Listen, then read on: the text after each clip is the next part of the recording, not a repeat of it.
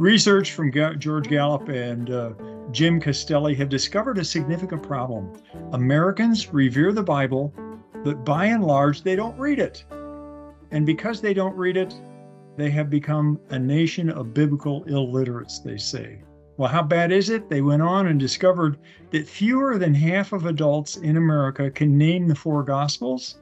Many Christians can't identify two or three of the disciples, even. According to data from Barna Research Group, 60% of Americans can't name even five of the 10 com- old command, uh, 10 commandments. Mm-hmm. Barna also discovered that at least 12% of adults believe that Joan of Arc was Noah's wife. Now, that sounds extreme, and it probably is. But another survey of graduating high school seniors in America revealed that over 50% thought that Sodom and Gomorrah were husband and wife. Now, again, that sounds facetious, but that's where we're at. Well, welcome to Calvary Conversations. I'm Mike Dodds, the host for today's conversation about why we don't study the Bible today, and we need to, and specifically why we should be studying the Old Testament. I've got here as my guest Joel Williamson, our esteemed professor of Hebrew and Old Testament studies here at Calvary. Welcome to the conversation, Prof. Pleasure to be with you today. Yeah, I think I'm safe in saying that uh, anyone who's been around Calvary for uh, the last few years would be familiar with your face because you've uh, got seniority amongst the faculty. Should we say it that way? I'm old. But, Let's just be. no, no, no, no, no. no I started here in '83, so yeah, I've been here a while. That's right. So those that aren't familiar with us, yeah, you started back in '83, and over those years, as I've heard you talk about it, you've taught a lot of courses here probably mm-hmm. all the Bible and theology classes here, and some in other disciplines too.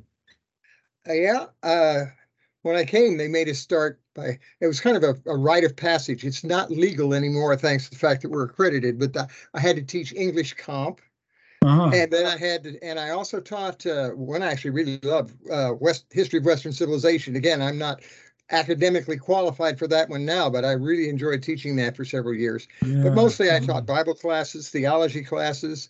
Um, I teach the introduction to philosophy class uh, mm-hmm. on campus still. So you bet. It keeps me busy. Bet. Well, we're, we're glad you're engaged and we're going to pick your brain a little bit. Um, I want you to help us think rightly about Bible study and specifically Old Testament. So let's start with a question here, why do people tend to neglect studying the Old Testament? What's your opinion? I know it's your opinion. You haven't done any studies on it, maybe, or have you? Well, I haven't done uh, that kind of study on it, but my observation and experience tells me it is a major problem. In our first, there are a couple of issues as I see it. The first one, of course, is our society in general has become disconnected from the Bible. I mean, you mentioned some examples. One I bring up in my introduction to or my uh, developing a biblical worldview class is watching two PhDs and a man with two master's degrees on Jeopardy mm. get a get the Bible question.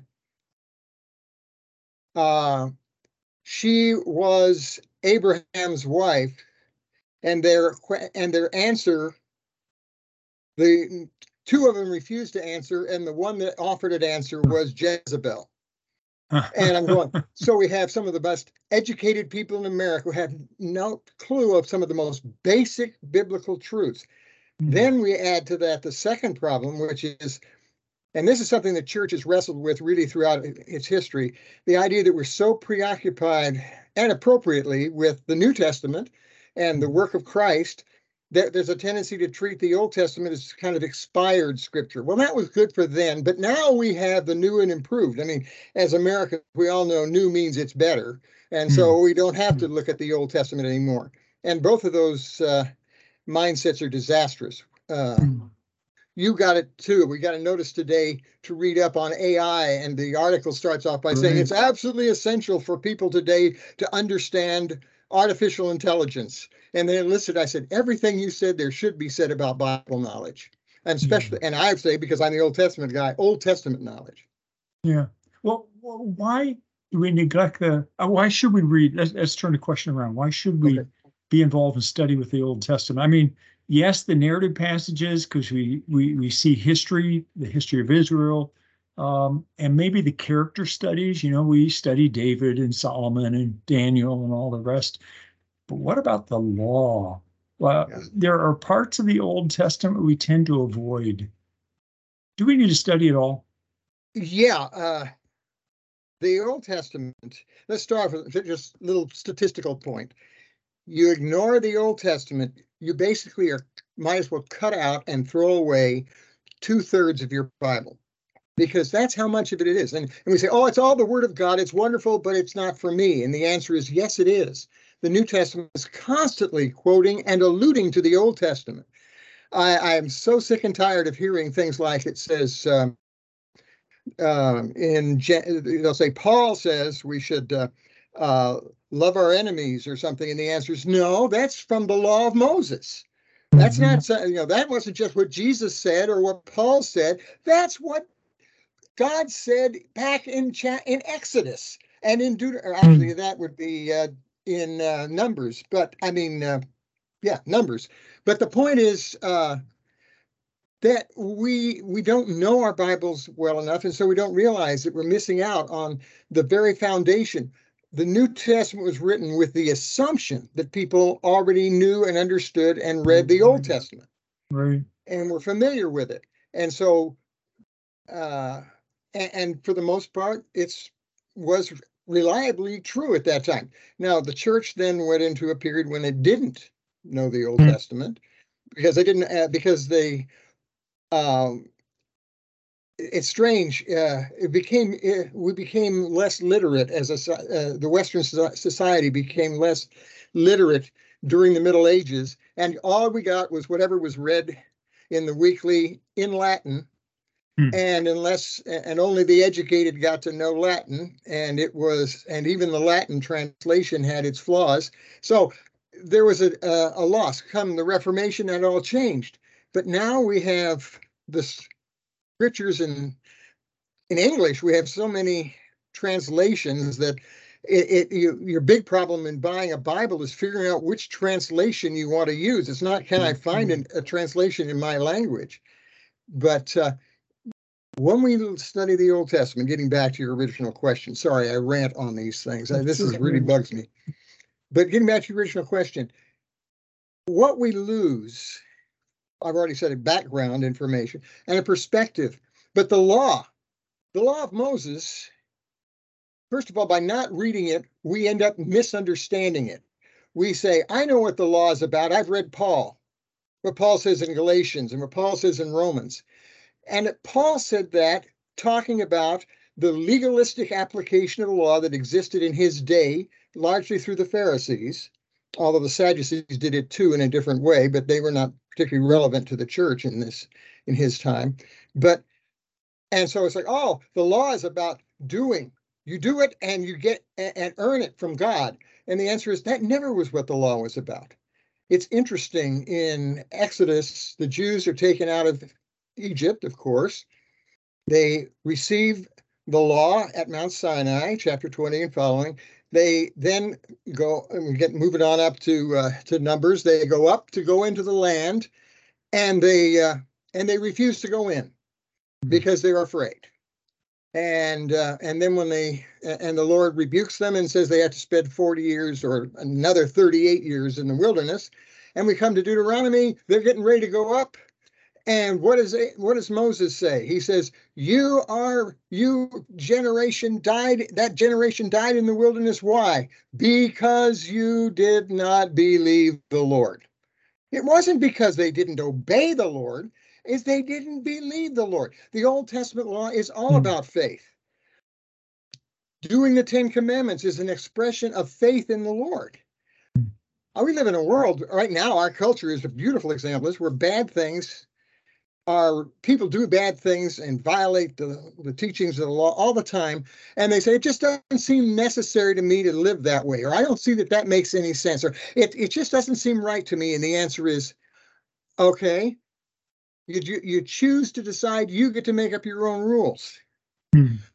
what you're saying is i don't believe god hmm. i don't trust the lord to tell me the best way to live I get I get my own imagination is more reliable than God's revelation. Now, if once I have the look at the law and I start seeing it, then yeah, there are a lot of the commandments which deal with issues that are moot and the, the specifics are moot, such things as sacrifices, uh, uh, keeping kosher. If you're from a, the church's point of view, I don't have to worry about the meats. I have acts to assure me that that's gone. But the point is, the principle isn't lost. I have a holy God in the book of Leviticus where all these rules are set about holy living. Over and over again, you should be holy for I, the Lord your God, am holy. I have a holy God. And hmm. the Old Testament points out that a holy God is not to be messed with. And the fact that we that he's a gracious and loving God, which is also found in the Old Testament, but most dramatically demonstrated at the cross, does not give us carte blanche to, to live in violation of his will. Mm. Anyway, I'll, I, will i will rant. Yeah, no, another time. Yeah, you you did step into some of the things, the questions we've had. You know, the dietary laws, the clothing, the you know Sabbath keeping. Uh, right. Is that still profitable for us? Those laws? Let's start with something real basic. Uh, there are evangel- there are well, there are evangelicals, but I'm thinking specifically of dispensationalists. I am a dispensationalist, traditional dispensationalist, and we say the law has been done away with as law. It is still God's revelation and still is important to us, mm-hmm. but it is not the law for the church, which means in I am not required to live according to those holiness standards. Uh, keeping the Sabbath is a very good example of that. Uh, we come to the New Testament, there is no renewing of that command. I, I'm not still not allowed to murder people, mm. you know, not allowed to have other gods, but that's not because of the law, that's because of the nature of God. Mm. But here's the point uh, there's no sin involved in doing that if you feel that it's important to you, I mean, I have Romans 14 here. If you feel that it would be wrong for you to not worship on the sun on, on Saturday or to, to do work on Saturday, or if you insist on Sunday, which is not the Sabbath technically, but if you believe that and you practice it, that's fine. It's not required, but it is not wrong. And I and I mention this because I've run in, in my weird life, I've run into some very strange people. Hmm. Um, at one point, I went to a Bible conference, and the speaker uh, was at a church, and he was uh, he was a pastor of a church, and uh, he was dead set against legalism. And he taught his church, we're not legal, we're, we're not going to be legalistic in this church. It's wrong to live by the to live legalistically. And so I was staying with somebody there, and, and some friends came over just before we went to Bible class, and they brought a bottle of wine. Mm. I never drank, I never have drunk. Really, it's not even so much a, a, spiritual matter as I just chose early. I was told by somebody it affects your brain, and I'm egotistical enough that I don't like my brain monkeyed with, so I, I didn't drink. So they said, Would you like some wine? I said, No, thanks, I don't drink. And the whole room froze, and they looked at me and said, And one of the women there goes, You're going to have to learn because we don't have legal we won't allow legalism in our church and i'm going and i'm thinking hmm. But i was smart enough to keep my mouth shut. But i'm thinking if i have to drink isn't that legalism you know? Yeah, yeah it's like that but it's that crazy idea that we i they think they're rejecting the law but they're actually just becoming bizarre. Whereas if we have the scriptures the scriptures give us balance because the scriptures are giving us the mind of God, and our God is not narrow and uh, legalistic. Yeah. But he is absolute and righteous, as well as holy and just and loving and gracious. And if we we can't get that balance unless we see it all. Yeah, yeah. It's interesting. Christ says there in Matthew, he said he came to fulfill all the law. But yet you mentioned you know, we're dispensationalists, so we look in the New Testament. We're not under mm-hmm. law. Now, I'm going to use mm-hmm. some air quotes there because we have to clearly understand what he's saying there. So I'm I'm with you. Most of us I'd say most of us, because there are some that say Christians that say we're still under the law, but I I'm I'm with you that we're not under the ceremonial law. You know, Christ fulfilled uh, the sacrificial law, we're not under the ceremonial law in part because we're not under the theocracy of the Old Testament, but we're exactly. definitely under the moral law. And there's where the Ten Commandments come in. You know, the Sabbath keeping you mentioned, you know, that's their their ceremonial practice. We still honor a Sabbath principle, I'd say myself.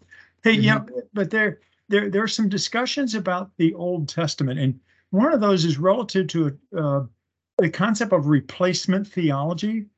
Uh, yeah. Does that does that factor into some of the neglect or misunderstanding, at least, of the Old Testament? What is that? Help our audience well, I, to understand.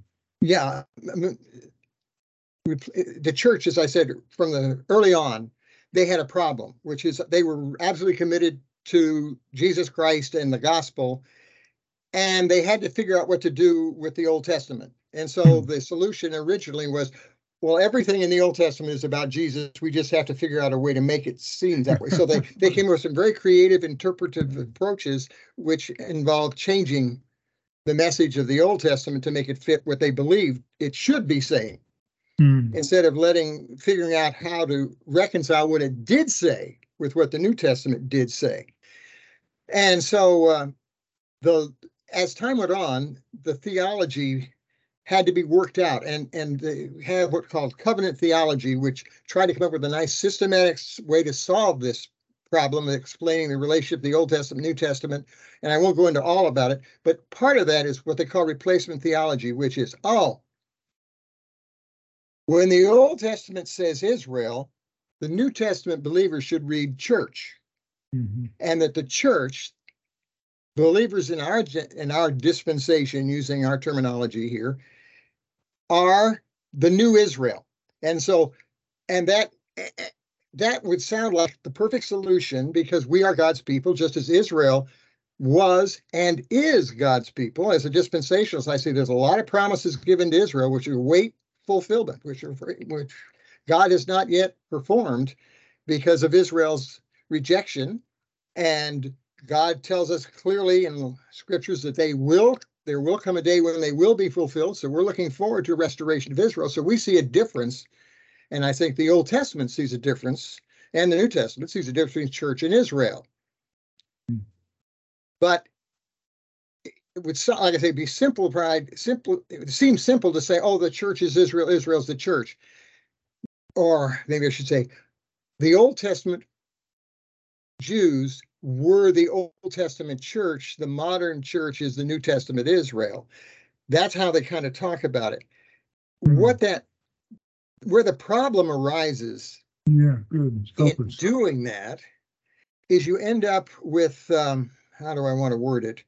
With, well, ultimately you have to, what God promises to Israel, for example, is Abraham was a land a promised land. And they say, oh, well, for Abraham, the promised land was a piece of geography defined in Revelation, I mean, in uh, in Genesis as well as later in the law, as a strip of land roughly in, uh, in what's called the Levant or in, in modern uh, Israel and Syria, and uh, Israel, Syria, and Lebanon. And mm-hmm. you go, that was what God promised Israel. And then they have to say, well, when the Lord, but we see now, that means when it says the Lord promised the land to his people, he meant the church. And hmm. the church is land, our land is heaven. So you say, well, it meant one thing in the Old Testament means another thing now. And they say, well, well, yeah, but. And the answer is, ah, so now the Bible text has to be reinterpreted. The Old Testament has to be reinterpreted in the light of mm-hmm. the New. And what we basically say is for centuries, for millennia, actually, mm-hmm. millennium and a half at least, Israel was told stuff and led to believe stuff that wasn't true. They mm-hmm. weren't going to get the land, and the land wasn't really what was promised and to say, well, he really meant it, but do you have to say, well, then, or God went back and said, oh, well, Israel rejected, so they don't get the land. And the answer is, ah, so God says, I unconditionally give you the land no matter what. And then he says, except now you've messed up, so I'm taking it back. Ah, God's promise is no longer reliable. I've got salvation no matter what. Wait a minute. If I take the that view that the, the, God's word can be changed, how do I know that His promise is reliable? Yeah, yeah. That I, uh, yeah, Ginny and I last night, my wife and I were, yeah. you know, we're reading through the Bible. We do that every other year, and so we're in Jeremiah right now. Mm-hmm. And just last night, we read, oh, what is it, Jeremiah thirty-one, uh, where oh. where uh, God says to Jeremiah, He says, if you can change the uh, sun and moon and this he didn't say seasons there that's said in genesis. But if you can change how the the, the universe operates well then i'll neglect I'll, I'll get rid of my people israel. And the implication is since that won't change israel is still my people. So what you're what you're talking about joel is an interpretation question that yeah. as we approach the old testament we have to be consistent. That's what we say here at calvary. That's absolutely right and that's why you need to, to that, that's the benefit of taking a consistent now there's a i should take it back. The benefit is you end up with a consistent inter, of a consistent interpretation is we're letting the text tell us what it means. Yeah, that what yeah. you know the text is we're looking for the author's meaning what he intended when he wrote it moses under the guidance of the holy spirit. We don't believe there are two different meanings. God meant one thing but moses meant another in which case we are again at the place where we can start making up our own idea. And, and, and let's face it, there have been some very strange cults that begin there. You hmm. know, it seems to me the Bible says, and what he really means is, and it, you say, well, it doesn't fit the context. Doesn't matter. It doesn't have to. It means this because God revealed it to me. And it's like, ah, new meaning. And we don't have a stable basis. On the hmm. other hand, okay, go ahead. No, no, no. I'm just okay. agreeing with you. Go ahead. On the other hand, once we have this, sta- uh, we have a stable basis. Th- there's a there's a problem with this, which is it's hard work. It turns out our God, while He is very clear about what He reveals, number one, He doesn't reveal everything we want to know. Uh, anybody who's ever said, "I'm going to find out what the Bible has to say about," AI, for example, artificial intelligence says, yeah, there's nothing about in the Bible about artificial intelligence. The answer is, ah, there are principles. And you go, where? And that's the point. You have to yeah, really, right. God doesn't tell us everything. Second thing that's really difficult about a consistent approach, especially to the Old Testament, is what we, the reason we call ourselves dispensationalists is because we understand that over time, God has been developing his plan in phases, in hmm. stages. And so we what we call different dispensations, different mm. authorities, different uh, uh, administrations, and we are in a different dis- administration than Old Testament. So we have to say, okay, the promises made to Israel in the Old Testament are for Israel. And while I can use that to guide me in understanding I have a God whose promise can be trusted, I can't turn around and say every promise that God gave to Israel applies to me. Mm-hmm. Uh, and so we have to use judgment here. It's one of the reasons you come to Bible college and get a, or get come to uh, Calvary University, let's be say, and get a good course in hermeneutics. And under, hermeneutics is the principle is the uh, theory approach of interpretation. Learn how to make these interpretive decisions and figure out what's really going on and it's again letting the text guide us and then rec- and then correlating what the bible says mm. um, now sometimes the, the bible is a bit confusing in, in chapter 12 of daniel daniel uh, is confused at the end mm.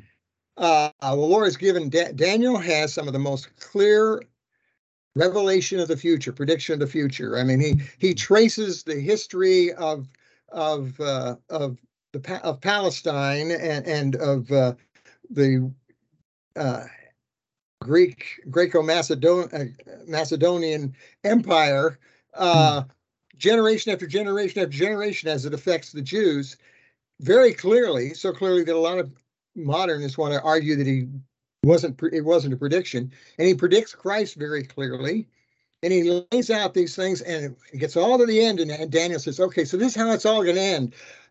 And explain it and the lord says no just seal it up daniel and that i think is the point there are some things which the lord has revealed which won't really uh, especially about the, the future that is still awaiting which will only become clear when they're fulfilled And you'll say, oh, that's what the Lord meant. That's exactly what happened when Jesus came. The Jews, one of the problems they had is they had a very clear idea that they had laid out of how the Messiah would be. He would come, he would lead a military attack, he would drive the Romans out, and he wasn't that way at all. But he was perfectly in keeping with what the Old Testament predictions of him were. The idea, and they go, and they they didn't like the Messiah that they were getting, so they uh, they rejected him.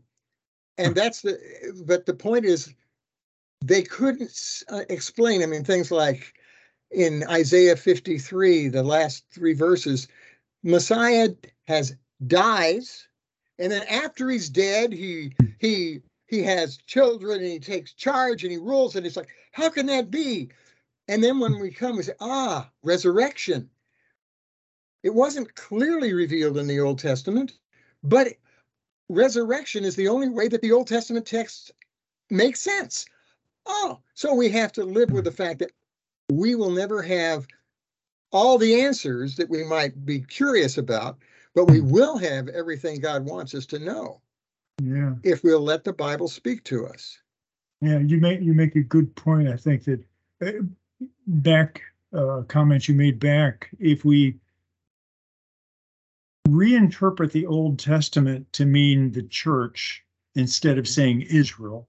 Right. Um, and, and see it in, in those promises and in that light into that group of people, then we're going to misunderstand the new. Uh, you just mentioned prophecy. If we don't mm-hmm. study the Old Testament correctly, we're going to probably get prophecy wrong. But you just mm-hmm. touched on a very fundamental one. If we don't understand the Old Testament, we don't get Christ right. The Jews didn't. Right. No, I think that's that's absolutely correct. And uh, I think we also miss one other thing, which I, I probably should have mentioned earlier, but it didn't come to me till just now. And that is we miss the big picture.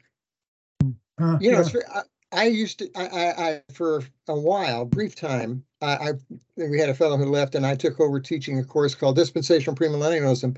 And I, and I would walk all the way through the whole Bible and I remember being somewhat struck by how the whole Bible is making one story and it doesn't mm. end at the cross. That's where we say, oh, no, it all comes to the cross. There's no question the cross of Jesus Christ is the most crucial thing in all of history, but it isn't the end of the story. There's mm. more afterwards. First of all, we're 2,000 years after the cross. I'm pretty sure God isn't finished yet. Or if he is, he something doesn't make sense because we're still around. And the Old Testament tells us there's more to come. Israel has to be re- has to be restored to the land, which they, to some degree at least, have been. Uh, and and then there's some other prophecies, Revelation, as well as Daniel, and some of the and uh, other Old Testament prophets make clear some things that are still yet to be done. But ultimately, the end is yet to come, and it is uh, when we put the whole the story together, we see it, and it's very easy to see. In Genesis 1, the world begins in darkness and covered uh, with water.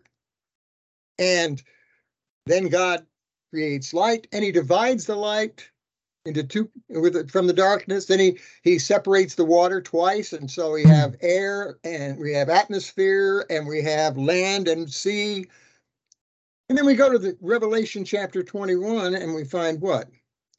In the new in the new heavens and the new earth, there's no night, there's no sea. And you go, it's like we start with all light, darkness, hmm. and water. We end up with some darkness and some water, and we go to some darkness and some water, and ultimately get to no darkness, no water. Oh, it's like huh. there's a program being played out here, right. and everything finally gets to where it ultimately needs to be. Hmm. And in every phase throughout the history of the world, all the way to the very end of time, mankind fails. We we have perfect environment in the uh, in the garden, and uh, we eat the fruit. I say we because I wasn't there, but I would have. I'm afraid. I'm sorry. I'm a human being and I'm stupid. Mm-hmm. But And then we travel on through history, and in each days of Noah, we have the mankind's gotten so bad the Lord has to destroy them so that he can and start over, basically recreate, Mm. Puts the world underwater again, back like in Genesis one. Then he moves, we move on, and he he sets after the Tower of Babel, he sets the world aside and he moves to using one man and his descendants, Abraham. And yet they fail. And they end up uh, being taken into captivity. And, and we come to the New Testament and they fail again. They reject their Messiah. And God starts working with the church, creates something new called the church, unique in history.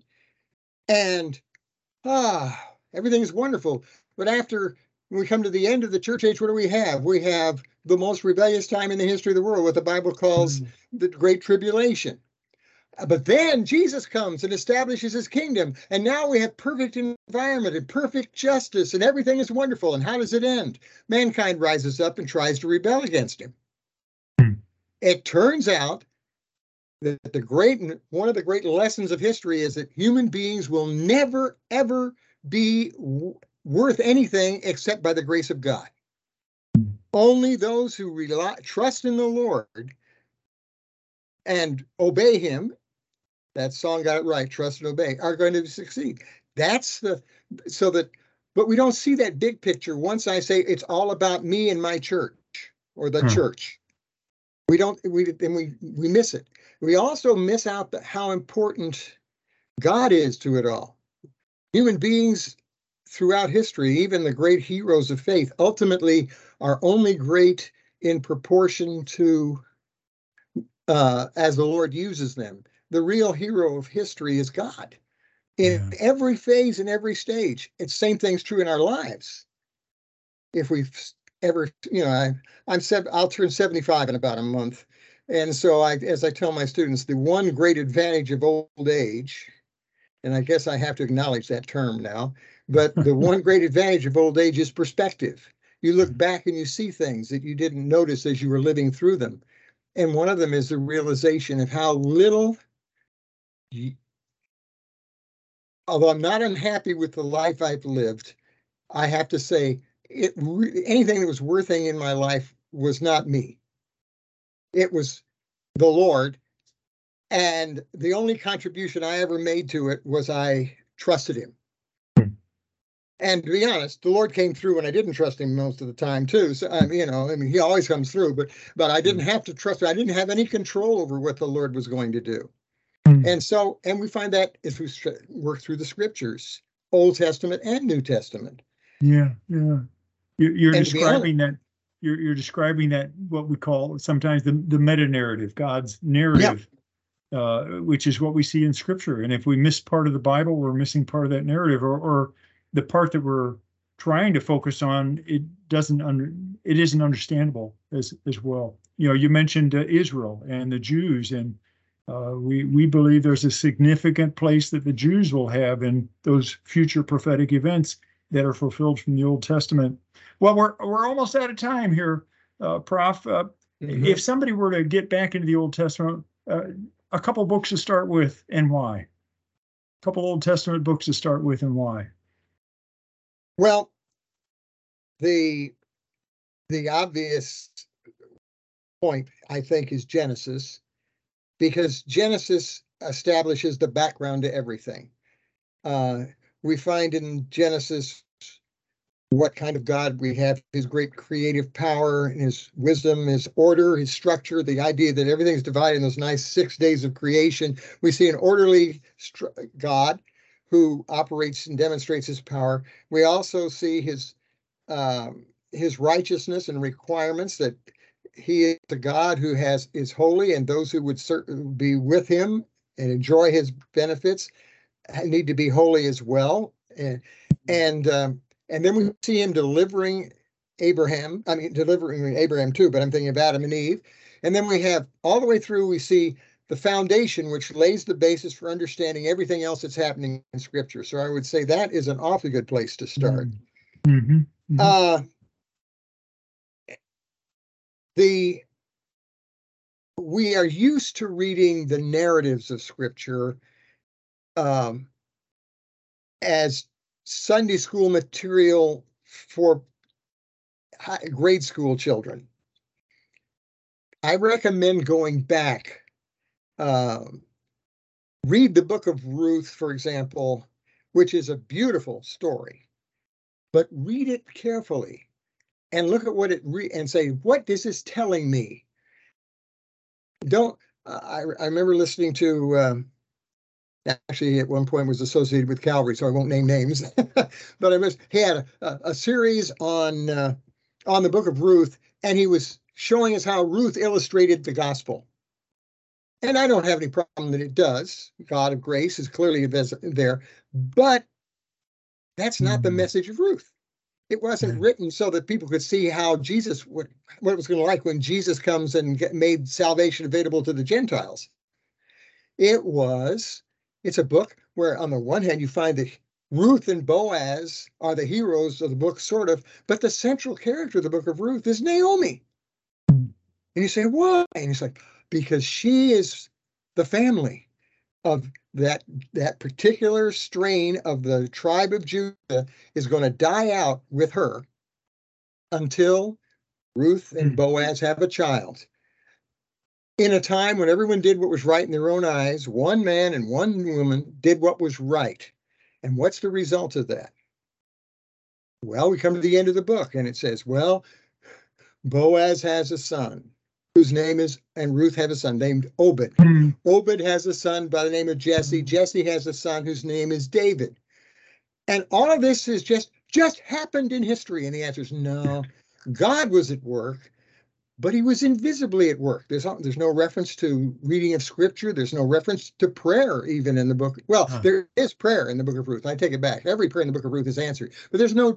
There are only two references to the Lord doing anything specifically, saying the Lord did something in the book of Ruth. No miracles, no prophets, and yet we see God working out His plan. And the book ends with, "Oh, you know, the last mm. verse of the book of Judges says, which is when the book of Ruth is set. It says, everyone did what was right in his own eyes. There was no king in Israel. We get to the end of the book of Ruth and says, well, but during the time of the judges, God was providentially at work producing the king, who is the king, the man after God's own heart, who becomes the model for all future kings of Israel, and the ancestor of Jesus Christ, who will be the king of kings. And will solve all the problems. And you say, oh, looks like God's got a plan and we can huh. see knowing the big picture we can look and say i see the smaller picture. So i would say look at those narratives and say what does it what is it really saying? Mm-hmm. don't just uh, go yeah yeah yeah yeah. And, and, and, like the book of ruth is not a romance about how an old man fell in love with a young girl. Uh, i would assume that boaz was probably significantly older than ruth. It is about how a man and a woman saved the family and in the process of doing so provided the opportunity to deliver Israel from the time of lawlessness that they had fallen into, mm-hmm. and then deliver the world from sin. All right. God and, was at work. Yeah, and we apply it to our own lives, and when we say, I don't see God doing anything in my life. I don't see Him making any difference. And the answer mm. is we just do live, we do what's right and trust the Lord, and we have no idea what impact we'll have. You bet. You bet. Well, we're, we're out of time. Yeah. And uh, I appreciate Prof you sharing your insights and encourage us all to get into uh, into the into the Bible. Yeah. And well, I appreciate you letting me ramble all over because I just I, I go wild when I start thinking these things. You bet. Well, we appreciate you. And I, it's our prayer that, uh, and I'm talking to our listeners now, it's our prayer that our conversation uh, encourage you to have conversations with other people and specifically about the Old Testament and uh, get back into it if you've not been in there in a long time, if we could help you do that at Calvary, we'd be delighted to do it. If you got a question for Prof, I, yes. at the bottom of this email that you saw about Calvary Conversations today, there's a link that goes right to his bio on our Calvary website, so you can send him a message through that link there. Also, use the other link at the bottom to send us any questions, comments, observations about Calvary Conversations, things you'd like to hear us talk about or address whether it's the four of us or individual conversations like I'm having with Prof. Williamson here. Well, Prof, thanks for joining us. And thanks Thank you. everyone for joining us today for Calvary Conversations. Join us next week. The Lord bless you. God bless you. Thank you for joining us for this edition of Calvary Conversations, a service of Calvary University in Kansas City, Missouri. We invite you to participate in the conversation by contacting us through the Calvary University website, calvary.edu, or by calling us at 816 322 0110. Join us again next week for another Calvary Conversation.